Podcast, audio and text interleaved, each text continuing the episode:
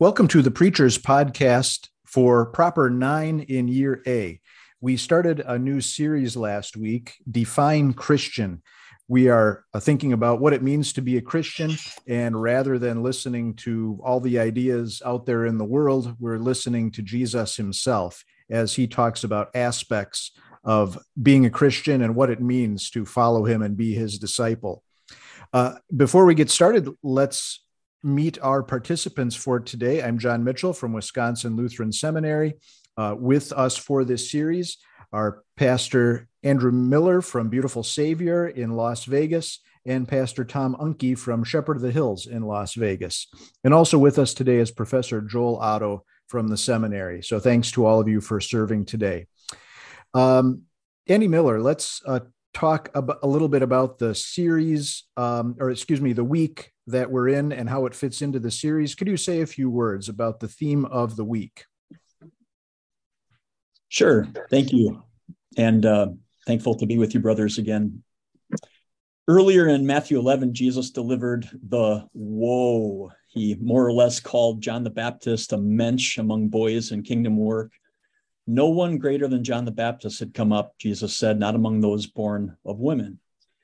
And yet, even with John's dynamic ministry, the needle really didn't move enough. The masses neither danced for the flute or mourned for the dirge.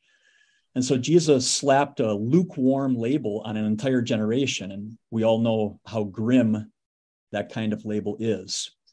Jesus similarly ripped Chorazin and Bethsaida and Capernaum with woes because they stubbornly ignored his calls for repentance. So the gospel for our sermon shifts our focus from what I would call woe to woo. Perhaps, you know, if Jesus had taken the Clifton Strengths Finder assessment, one of his top strengths would have been woo on that day. But what comes to mind, of course, are Saint Augustine's famous words, "You have made us for yourself, O Lord, and our hearts are restless until they rest in you." And so if you're actually repentant, Jesus is the dude. This gospel, in an especially sweet and simple way, woos restless souls to Christ. Thank you. Great summary. Um, and uh, let's go next to Tom Unkey um, to talk a little bit about the first and second readings today uh, before we get into the gospel, which will be our sermon text. Tom, could you just uh, summarize the first and second reading and, and show us how they connect? Sure. Um, obviously, the gospel, the focal point is going to be all about come to me and I will give you rest. And so that word, you know, that's a focal point in the Old Testament religion of Sabbath and Shabbat. And um, it remains the focal point of the New Testament that we have that in the gospel.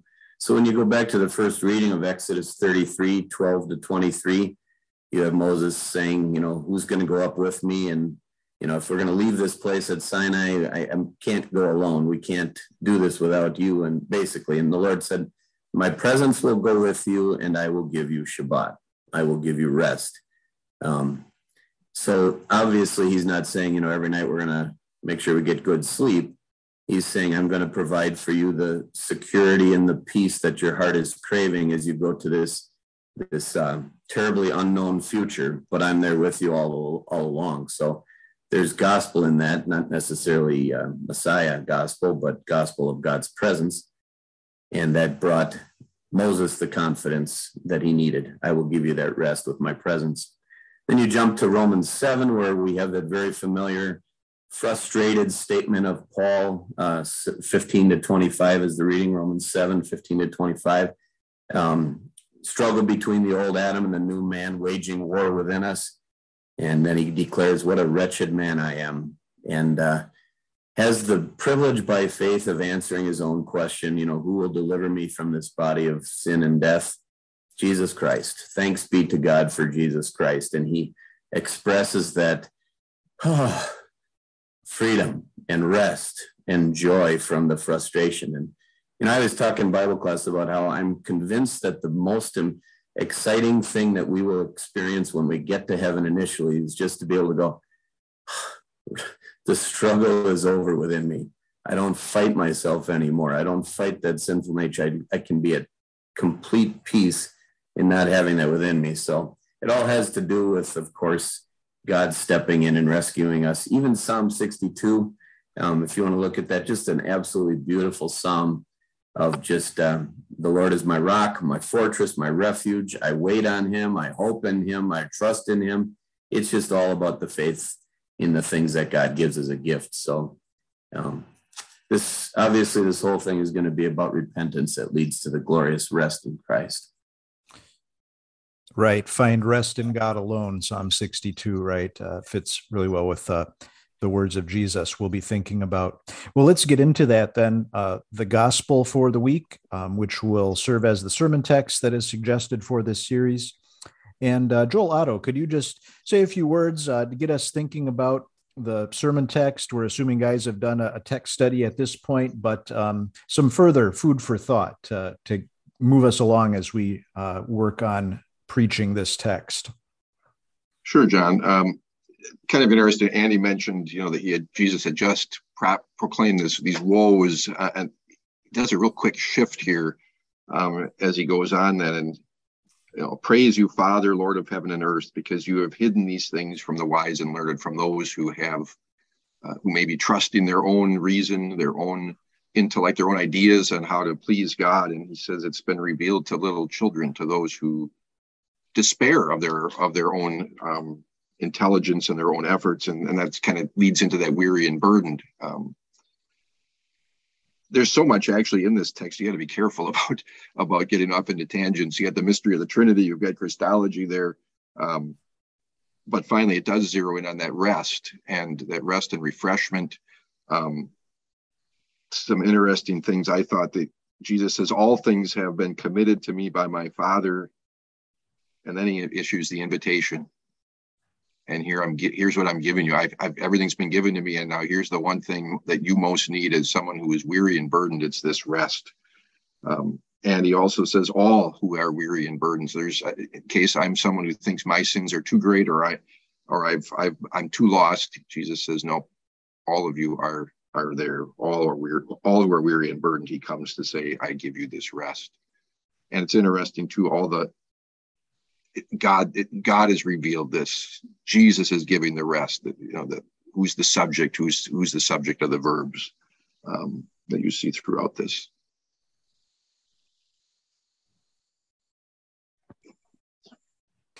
If you're thinking in terms of the uh, series theme, define Christian. You know, we can put uh, the reading in that context. What what you just mentioned, Joel.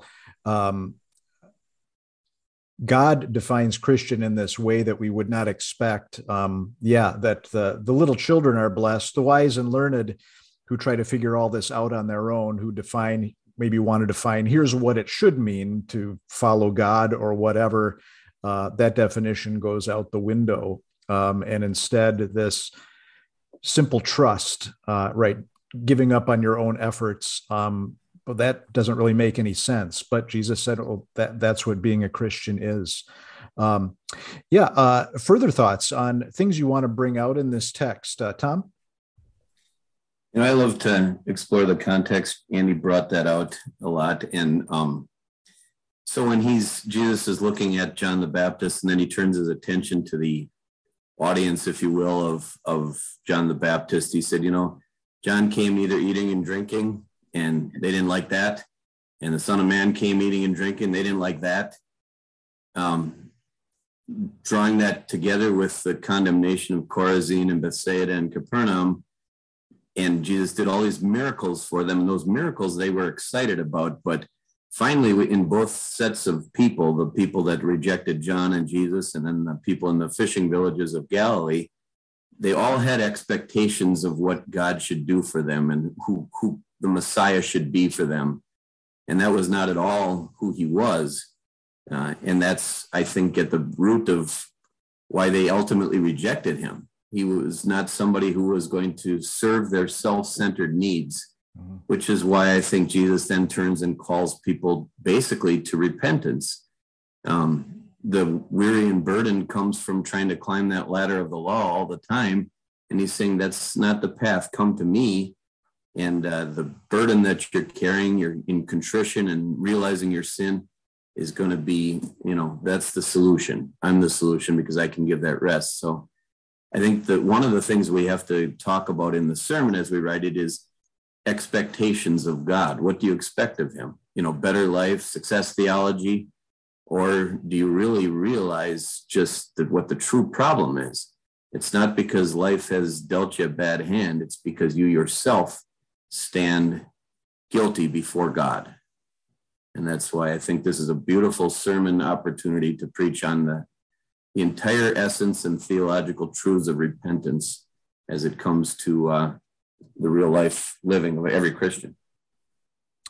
Great. Yeah. And that, that maybe hints at kind of a, if preachers are identifying a malady or a sin problem here, you talked about the Uh, wrong expectations of what God is or what following him ought to be.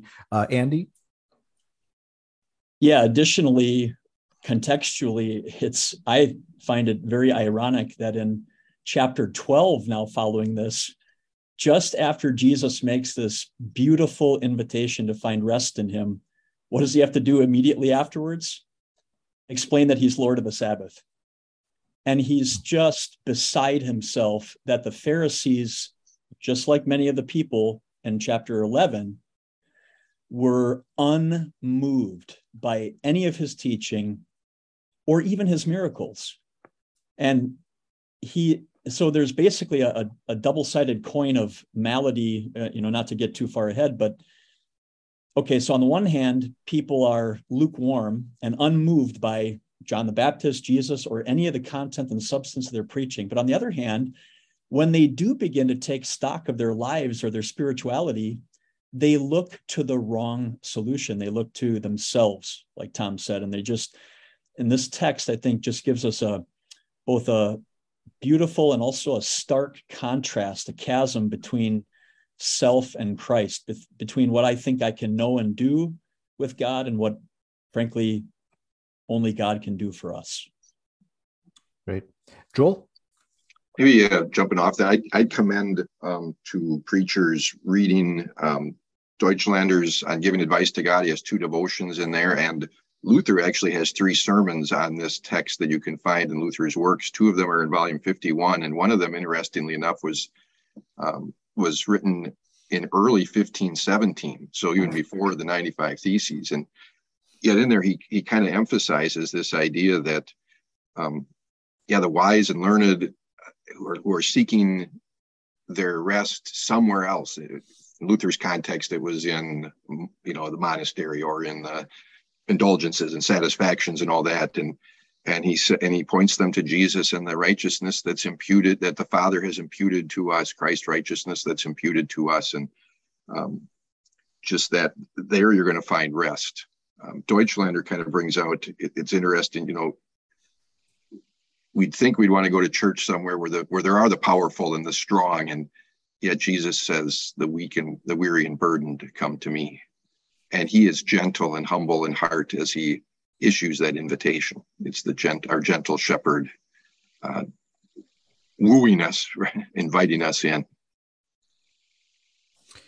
Tom? Joel, I also did some reading in preparation for this, and I read a great Christian author named Joel D. Otto, Living a Life of Repentance. But that was a well-written article. It's um, just talking about what Luther was talking about on that first uh, of the ninety-five Theses, you know, the, the joy of living and the peace that comes from repentance. And you talk about the wooing invitation, gospel invitation here. I kind of hear in the back of my mind when I hear Jesus say, you know, come to me, I kind of hear sort of the question that says, why will you die, O Israel?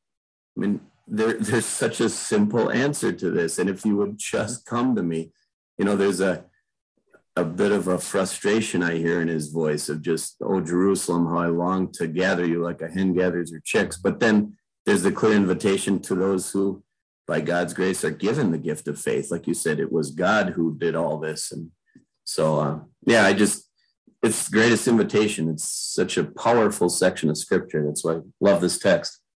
Yeah. Yeah. And I think that um, that's a great, great connection. Jerusalem, Jerusalem, uh, and with Andy, what, what Andy mentioned about the preceding context here, those who don't won't dance to anything uh, that John plays, so to speak.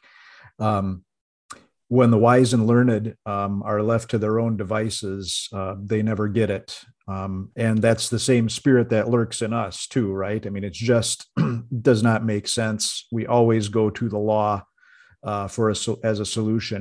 But then maybe we're getting into the the, the gospel too. Uh, part of the a- aspect of the gospel in this text is that it's just it counter it's counterintuitive, right? Uh, Tom, just picking up on what you were just saying about uh, how ingrained the law is. You know, the there's a right a way that seems right to a man, but in the end, it leads to a destruction. That uh, opinio legis. It shows itself so clearly in the, you know, in the Jewish religion of Christ's time and still today, but the thing that God had intended, you know, the Sabbath to provide rest, not just, you know, take a load off kind of rest, but, you know, spend time focusing on the promise and the peace that comes from that promise. Instead of using it for that, they, they brought in a whole new batch of laws to observe during that Sabbath time. And And ridiculous laws. You can, I mean, I was reading some of the things that Alfred Edersheim talks about of, of the laws that were put upon them, of how they can, you know, break down the grain on the Sabbath, and and um, that it would be work to to patch a, a vessel with candle wax on the Sabbath. And modern day, you know, it's they have Sabbath elevators, so you don't push a button on the Sabbath. I mean, instead of celebrating the rest that Jesus offers, they go back to the law, which is characteristic of every human being that doesn't know Christ. Mm-hmm. And they put in a whole new set of rules for the Sabbath and make it this bigger burden. And I think that was in the woes that Jesus proclaimed upon the, the teachers of the law, too. He said, you tie up bundles and you burden the people and you don't even lift a finger yourself to it. I mean, it's all about you putting burdens on the people. Mm-hmm. I think that's what led Jesus to this longing invitation that's in this beautiful gospel. Yeah. Yeah. The, uh, the opinio legis that twists even this gift of rest into uh, a new law and making it a burden. Joel? I was just saying, maybe that's something we need to, the preacher might want to call attention to. There's that constant temptation that we have, even as Christians, to add more burdens, that to, to, to put that yoke to, to create that yoke for ourselves that we think we have to do, do, do, um, not realizing it's already done and given. Right. Let's uh, talk about the, the gospel in this text then. I think I kind of alluded to what I was thinking um, a minute ago. Um, of course, it's the rest that we find in Jesus, but also kind of that that uh, is his definition of Christian, as opposed to what the wise and learned, what we in our own sinful natures, the opinio legis, would come up with on our own. So this um, message that goes against the grain, that uh, the key to everything is the rest that God provides, um, rather than the work that we do or accomplish. Um, can, would you guys like to, to flesh that out? How are you going to present the gospel in this text, or bring out the Uh, the unique flavor of it from this text in different ways? Andy? There's a there's a lot, obviously, a lot of ways you could go. Uh, I really like the springboard that's given at the beginning of the text with the little children reference, because, you know, when you think of a little kid, the issues that they have are usually pretty straightforward. It's either a full diaper, an empty stomach, or they're tired. They need more rest. And Jesus straightforwardly promises to provide for our hearts and lives, not only what nothing else can, but if you want to make a comparison, what sleep provides for our bodies, health and strength and calm and so many other things. And that can dovetail nicely into our taking the beautiful promises of Christ and just, you know, emptying the dump truck out on our people in a way. So what I mean is we can actually talk about the cross and the empty tomb and the promise of heaven. And even, quite frankly, practically, we can get into baptism, Lord's Supper, the word. You can talk about the Father, the Son, and the Spirit, uh, grace, faith, love, mercy, God's attributes. All these things all these things that from every different angle, like the facets of a diamond, will truly comfort us, uh, shelter us, protect us, motivate us, relieve us, just give us rest. There, there's just a, you know, a plethora of different things you could do to, to illustrate how, uh, or to, I, I guess, to appropriate the gospel even more than just preach it. Yeah. Further thoughts on gospel in this text, Tom? Um, this isn't necessarily exactly how I would preach the gospel, but I find it interesting in the text that as Jesus calls out to praise his Father, he says, "You have hidden these things." And I don't know, unless I missed it in the context, I don't see the, you know, the whole specific gospel in there. He just says these things. So he's assuming that uh, we're going to know exactly what he's talking about. And uh, as Andy said, then that opens the door to preach the gospel in so many ways, take him to the cross and see how that rest that he's providing is was came at such a high cost, and spend some time in uh, Hebrews three and four talking about the Sabbath rest. And um, but I think what's unique to this particular text that I would want to bring out is the contrast between the yoke of the law, which starts with the reality of the guilt of sin, and then trying the only way I know how, which is to fix it on my own by doing the right things or being the right person, and how frustrating that gets, that yoke that just keeps dragging people down. Every false religion hands somebody a list of rules and says, here you go. But in contrast to that, Jesus says, take my yoke upon you, and because my yoke is easy, my burden is light. And um, that's, to me, is the the second part of repentance, is taking hold of the forgiveness that's found there and just being at peace, which is what the heart craves. And the law can't offer it, can't deliver it, but the message of Christ does. Yeah, good thoughts. Joel? To maybe personalize it or individualize, I just think of, I think we've all had, we've all had, we all had that member or two or three who just, they, they just beat themselves up. Um, every little sin just tr- troubles them to no end. Every little problem in life, they figure it's something I did wrong. You know, I got, re- I'm, I'm not getting along with my, my sister somewhere, and it's because I, I must've messed up or something. And you just think that's the person when you're, when you're as a presiding minister, you're, you kind of catch their eye when you're given the absolution or when they come up to communion. Uh, maybe you linger just a, just a tad as you're, as you're distributing, and they're the ones you see the tear roll down their eyes because they're, they're feeling that, they're, they're experiencing that refreshment uh, from the means of grace. Mm-hmm. Yeah. Speaking of which, um, I, uh, when I was a kid, we moved to, uh, uh, our family moved, and our new church was a big Midwestern church, and up on the altar, written behind the altar, were strange words that I did not understand. I came to learn that it was Matthew eleven twenty-five in German. Uh, come to me, all you who are weary and burdened, and I will give you rest. Um, and, you know, what a fitting uh, verse to connect with coming to the altar to receive the sacrament. Uh, this is the, the point of the sacrament. It's gospel. It's, it's Jesus giving rest and peace to burdened consciences and Um, and guilt-laden uh, sinners. Uh, Andy? Just on that point, a personal example that was meaningful for my wife and me.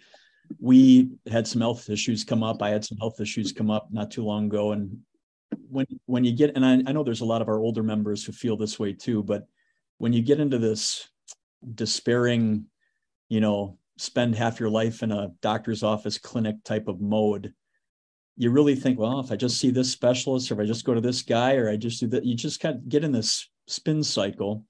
And uh, Tom actually is the one who just called me up, and he didn't just say, hey, Jesus loves you, I hope you figure it out. You know, um, he actually volunteered to bring us the Lord's Supper. And it was just what the doctor ordered. It was rest for our souls in person. Um, just the, the perfect thing to scratch the itch. And then I guess just another way to illustrate that, maybe in this, this I've used in sermons past, but remember when we were trying to sleep train our youngest daughter, Karina, she's um, she's our third, and we affectionately call her our double dose of original sin, which we stole from Deutschlander. But uh, the first night we tried to sleep train her was just brutal. She, that girl sat up in her crib literally from nine p m to five a m She got woozy and tipsy through the night. She would not, she would not cave. She just would not lay down, and she would scream at the top of her lungs, like in a way that would make Steven Tyler jealous. But um, if, I mean, we were, we've done the parenting thing, the sleep training thing before, so we weren't surprised. It was just, the thing is, through the little crib camera throughout the night and the baby monitor, you could hear her desperate little pleas.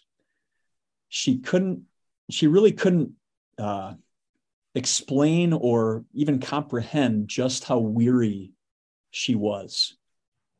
But she knew there was only one person, one person who could provide the rest she so desperately needed. And of course, that was Mama, Mama. Well, for you and me, for all of us, our own little worlds are just as desperate for actual, real rest. And Jesus, of course, is the only answer. And he, the way he provides it is just uh, so over- overwhelmingly powerful on so many levels. You know, the Lord's Supper is just one that we've keyed in on a little bit today, but there's just beautiful, beautiful promise to unfold here.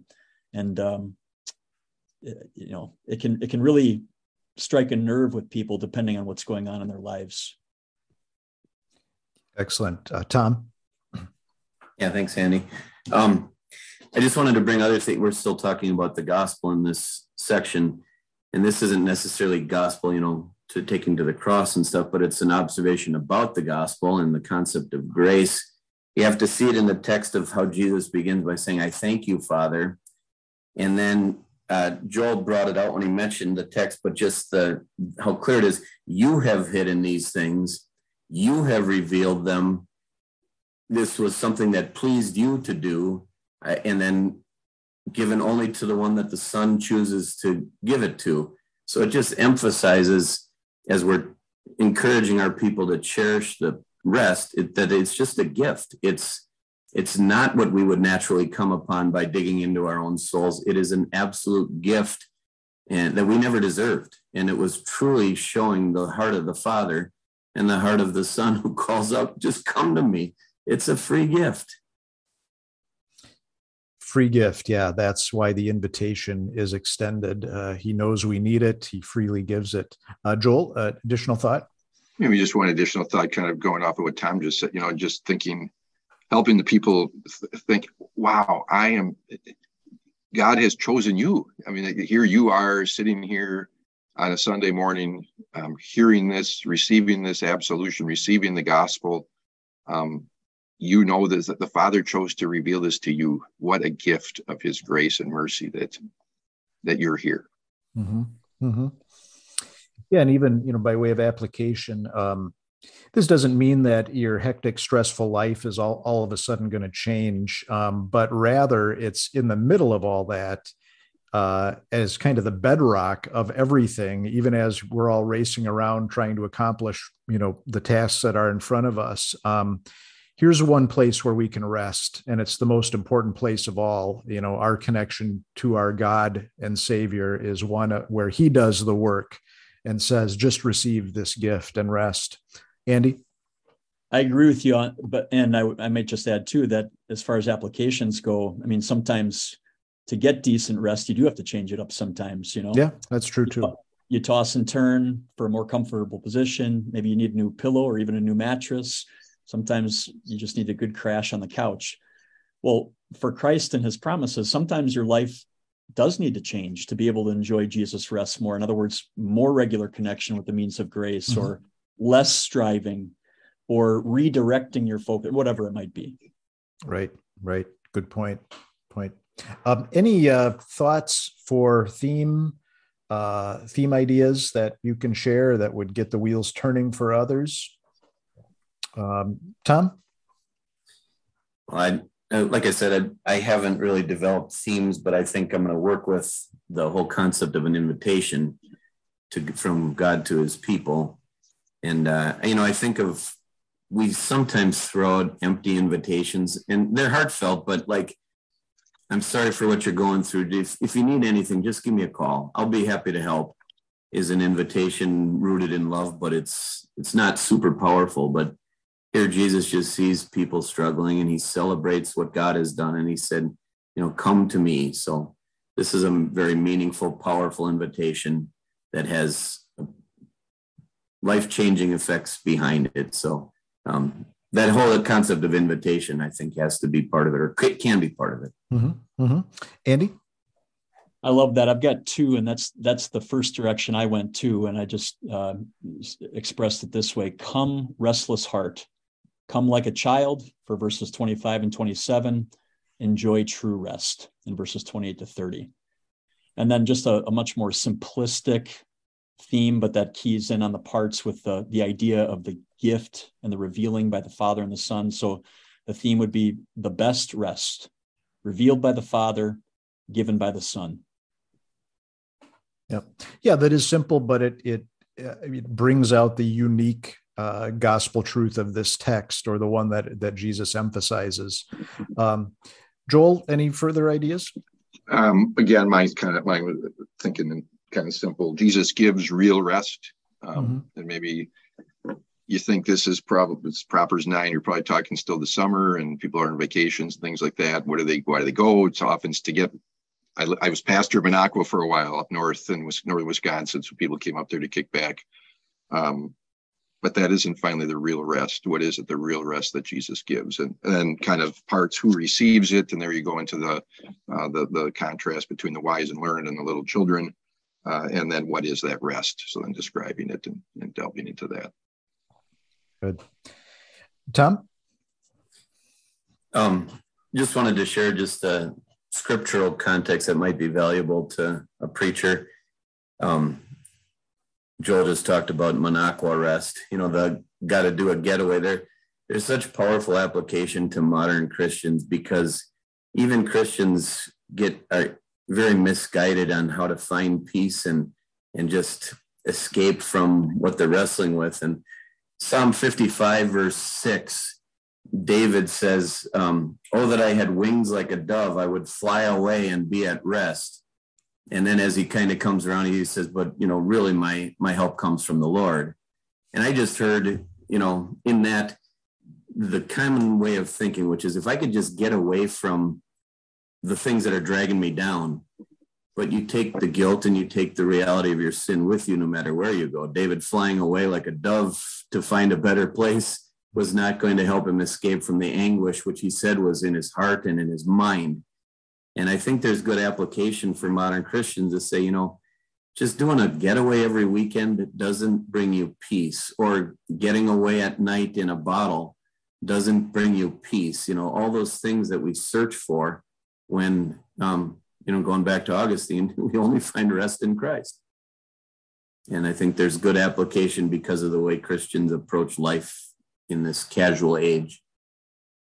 Yeah, when you mentioned, Tom, uh, we can't escape the anxiety, the burden that's there on our soul, uh, brings me back to Romans seven, the verses there too, where it's an internal thing. It, we we uh, look for kind of external remedies um, to give us rest, but when it's so deeply rooted, uh, only Christ can give a, a, a solution to that through the rest that he provides.